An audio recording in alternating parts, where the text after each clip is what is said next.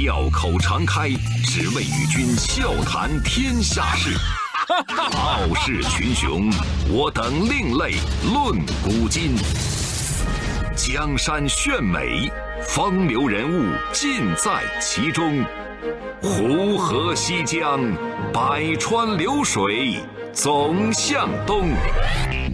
中央人民广播电台经济之声，高丽掌门笑傲江湖，重返江湖，独骑笑傲。笑傲江湖，我是高丽。昨天呢，跟几个朋友在一起聊天儿，那几个人基本上都是人到中年，尽管我们都不愿意承认啊。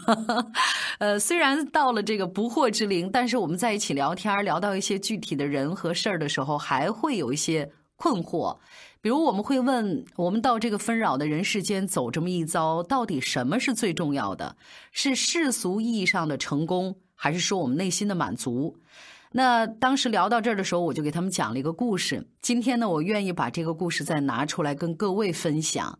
我要分享的是一位平凡但绝不平庸的英国老奶奶瑞秋的故事。相信听过她的故事，大家也许在心里就会对所谓的成功有一个自己的界定。瑞秋奶奶呢，经常穿着衬衫在马路上骑着电动车，就是她整个人看起来跟其他的啊，比如咱邻居奶奶没什么两样。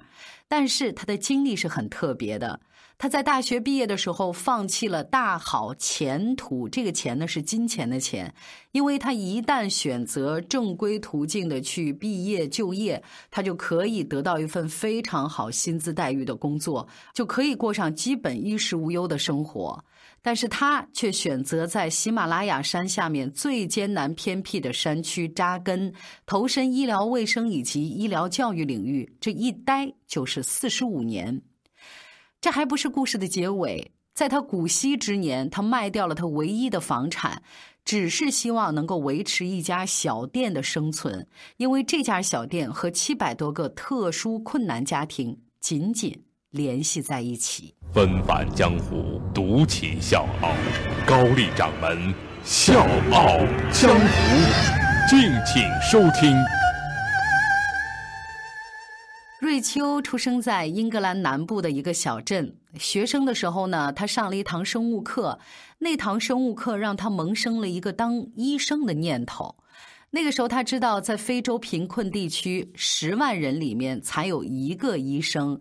然后他听到这个消息，他就下定决心：我一定要做一名医生，而且要做优秀的医生，去真正帮助到那些需要帮助的人，到那些需要我的地方，改变他们的生活。大学快毕业的时候，瑞秋作为一名医学生，到了尼泊尔一个偏远的山区医院里面去实习。那个地方条件的艰苦远远超出了他的想象，他就不能理解，竟然有人为了看病可以花一个月的时间跋山涉水，治完病之后再花一个月的时间走回去，就来回你要看一趟病是需要两个月的时间。所以在实习期快结束的时候，瑞秋就决定放弃英国丰厚的医生薪水，作为儿科医生留在贫困的边境山区。他呢就把帮助当地的老百姓获得最基本的医疗健康作为他自己毕生的使命。他说：“英国不需要我，那儿的病人有人帮有人治，我要留在这儿，这儿更需要我，我要去做没人愿意做的事情。”就这样，喜马拉雅山脉见证了瑞秋从一个小姑娘变成了老奶奶。尼泊尔、不丹十六个国家都留下了她的足迹。在不丹，她编写的基础医疗手册，因为对乡村医生和医务工作者的日常工作指导性是非常强的，所以很多次的被再版印刷。那接下来我们来说一说瑞秋和咱中国的渊源也是非常的深厚。其实，在一九八九年的时候，他就作为长江支援医疗组的组长，到了青藏高原腹地，向藏民提供医疗支持。一九九九年，他又和西藏甘南县卫生局合作，培养了七批乡村医生。常年在发展中国家从事一线的医疗救助，瑞秋就发现有很多骨折或者是腿部受感染的人，因为负担不起长期，还有就是高昂的医药费，他们不得不选择截肢。另外呢，还有一些得了慢性病的患者，他们没有办法从事正常的工作，只能学一门手工艺，在家呢做一点小活，慢慢的偿还医药上的债务。所以呢，他当时就动了一个念想。授人以鱼不如授人以渔。瑞秋和同事们给他们提供了技能培训，教他们做手工、缝纫、木雕等等。可是问题又来了，做出来的工艺品没有人来买。换句话说，最大的问题就是市场。汶川地震之后，参与多次地震救援的瑞秋搬到了成都，他认识了更多少数民族的弱势群体。这些人用灵巧的双手制作出了精美的传统工艺品，但是呢，因为没有人知晓、无人问津，只能堆在家里。制作贩卖手工艺品几乎是他们最重要而且是最有尊严的谋生手段。没有钱，就没有办法获得更好的医疗和教育，孩子们的生活也很难得到改善。这样的情景，瑞秋倍感焦急。从来没有做过生意的瑞秋当即决定，我要帮他们找到买家。实地考察了一段时间，他做了一个大胆的决定，要开一家店。尽管所有的亲朋好友都出来劝他，你千万不要干傻事儿啊！你现在日子过得挺滋润，你干嘛给自己找这烦事儿啊？瑞秋还是决定拿出自己所有的积蓄。三十万元人民币，在成都的街头开了一家岩阳手工礼品店。店里销售的每一件工艺品都出自残障人士、重病患者，或者呢是单亲家庭，还有就是贫困山区的少数民族。总而言之，是弱势边缘群体。瑞秋不会说中文。但是呢，他是凭着自己的真情和热情，跟大家是靠手势和眼神交流。就这样的交流呢，也能差不多有个七八分吧。瑞秋呢，希望通过言扬，他们可以自给自足，而且有知识、有能力做出正确的选择。在这家小店里，有来自苗族的手工钱包，来自彝族的木作餐具，还有来自藏族的手工小首饰。另外呢，就是来自特殊困难家庭的节日装饰品。每一件手工艺品，瑞秋都分好了类，还给他们做了介绍，告诉来来往往的顾客，这些小小的手工艺品背后有着怎样动人的故事。一个人在家带老二整整三年了，孤独的时候。听到杨绛先生在自己的小天地里过着充实而有意义的生活，这个故事引导我静下心来，利用碎片时间学习，每天进步一点点，要做孩子们的榜样。前几天跟丈夫生气，听到舒马赫的妻子排除万难，对深爱的丈夫不离不弃。这个故事告诉我，要珍惜身边的每一个亲人。教育儿子的时候，不需要多说什么，只是让他听听 C 罗的故事，要向 C 罗学习，要相信善良，传递善良。给小女儿选择道路的时候，叶嘉莹先生的故事再次为我指引了前行的方向。希望诗词能成为他的最爱。希望我能成功，希望《笑傲江湖》的故事能陪伴我们的王小糖包和王大糖包一起成长。我们坐在高高的谷堆旁边，听妈妈讲那过去的事情。岩阳现在的主打产品之一是皮雕。那这个皮雕呢，是出自一个全身烧伤高达百分之九十的手工艺人。很多人去看他的时候都震惊了，他全身几乎没有一块是完好的皮肤，双手也已经严重变形。但是瑞秋一点儿都没有露出那种厌恶或者是嫌弃的眼神儿，而是很心疼的捧起他的手，查看他的伤势，而且会告诉他以后应该怎么样治疗恢复，还自掏腰包让他去买药，告诉他可以通过做皮具来支撑日常的生活。可以这么说，他是因为瑞秋才重新捡起生活的希望和信心。我们再来说另外一位李大姐。李大姐做的神兽羊驼也是这个店里面非常受欢迎的产品之一，毛茸茸的样子憨态可掬。但其实李大姐是一位高位截瘫的重度残障人士，平常的出行都必须依靠轮椅。像这样的故事，在这家小店还有很多。岩羊呢和九个少数民族都有合作，说呢有一次接到一个订单，是游牧民族的特色产品。这些牧民知道之后呢，牛羊都不放了啊，立马就回家去赶工。做完以后，偏偏又赶上下大雪，用了一天的时间才把东西呢送到最近的小镇上去邮寄。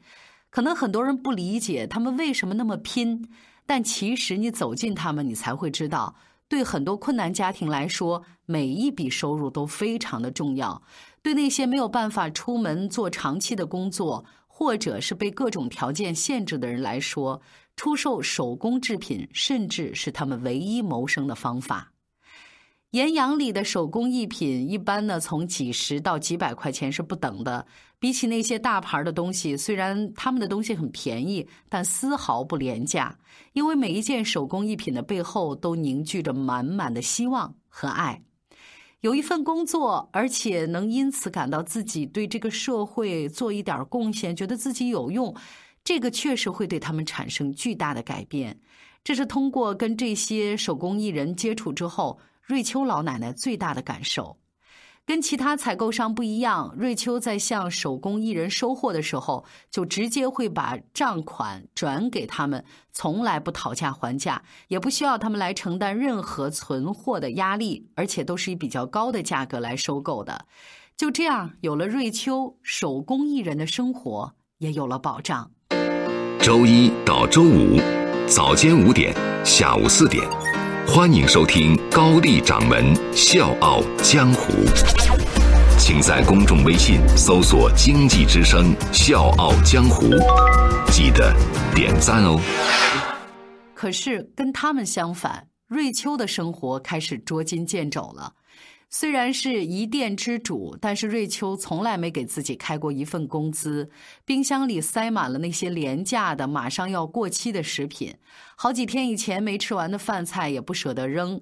七十二岁的瑞秋，交通工具依然是一辆破旧的电动车。因为小店的买卖呢，时好时坏。有的时候连基本的运转都是难以维持的。为了还清欠下来的那些债，瑞秋甚至托人卖掉了在成都唯一的房子。他目前呢是蜗居在一个合租房里面。去年呢，有一波网络媒体报道啊，越来越多的人知道了，说在成都有一个帮困难家庭和残障人群出售手工艺品的小店，所以那段时间去岩阳的顾客特别多，很多人开着导航啊，甭管多远都会赶过来买点东西。他们会开心的跟瑞秋合影拍照，然后去细心的挑一些工艺品。每一个来店里面的人呢，都想多买一点东西，都想尽一尽他们自己的绵薄之力，就连中学生也不例外。每一个走进店里的顾客，瑞秋都会起身欢迎，因为在他的眼里，进店消费的顾客都是怀着帮助别人的善念来的。每买一件工艺品，就为一个困难家庭贡献了一份力量。在媒体报道之后，小店一周的销售量相当于过去两三个月。还有呢，就是志愿摄影者会过来帮忙拍摄他们的产品，懂电商的热情的小伙子呢会帮忙开设网上微店，这样呢，就算来不了成都，也可以在网上买东西来支持岩阳。可是随着网络热度的退去，现如今的岩阳又逐渐恢复了以往的宁静。虽然已经是七十二岁的高龄了，但是瑞秋觉得自己才刚刚二十七岁，所以她穿的一件卫衣上赫然写着这么一排字：“不要小瞧一个老女人哦。看着这么活力满满的瑞秋，很难让人想到去年年底她被查出得了癌症。因为那段时间店里比较忙，他拖到六周才回英国去治疗。目前呢，他的病情是比较稳定的，但不确定是不是会复发。可是瑞秋认为，我们最终都要面临死亡，但是在走向死亡之前，一定要时刻记住帮助那些最需要帮助的人。现在的瑞秋平和淡定，她的微笑里透着天然朴素的善良。每天都充满激情的去打理着那间为爱而生的小店，在他的眼里，年龄、地域这些所有的都不是问题，只要你有一颗善良乐观的心，在哪儿都能活得潇洒自在。所以今天笑傲江湖跟各位分享这个故事，当然也是有我们自己的私心的。我们想通过我们的平台来表达我们对瑞秋奶奶的感谢，感谢他让我们看见跨越地域、种族、语言的爱，尽全力来帮助边缘弱势群体改写他们的命运，重燃他们人生的希望。所以我在想，其实灵魂的重量从来都不在于生命的长度。是的，总有一天我们都会离去。所以，我们真正的意义会不会在于这一生，这个世界会不会因为你而变得更美好一些呢？小江湖是高丽，明天见。让我轻轻地吻着你的脸，擦干你伤心的眼泪。让你知道，在孤单的时候，还有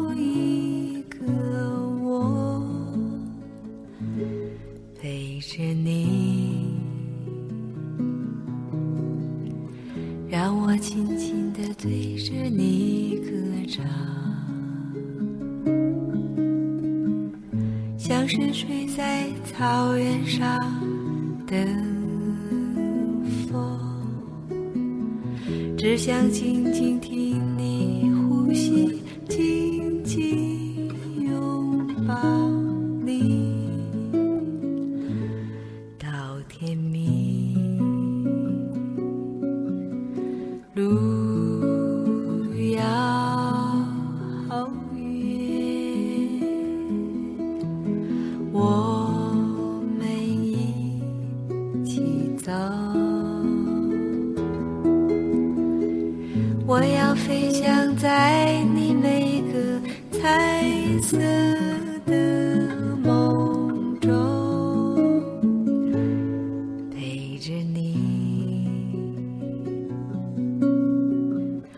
我从遥远的地方来看你，要说许多的故事给你听。我最喜欢看你胡乱说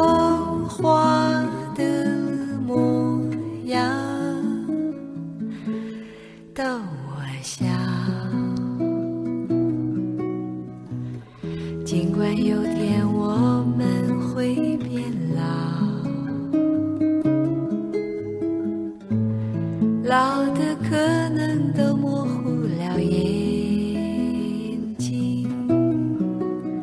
但是我要写出人间最美丽的歌，送给你。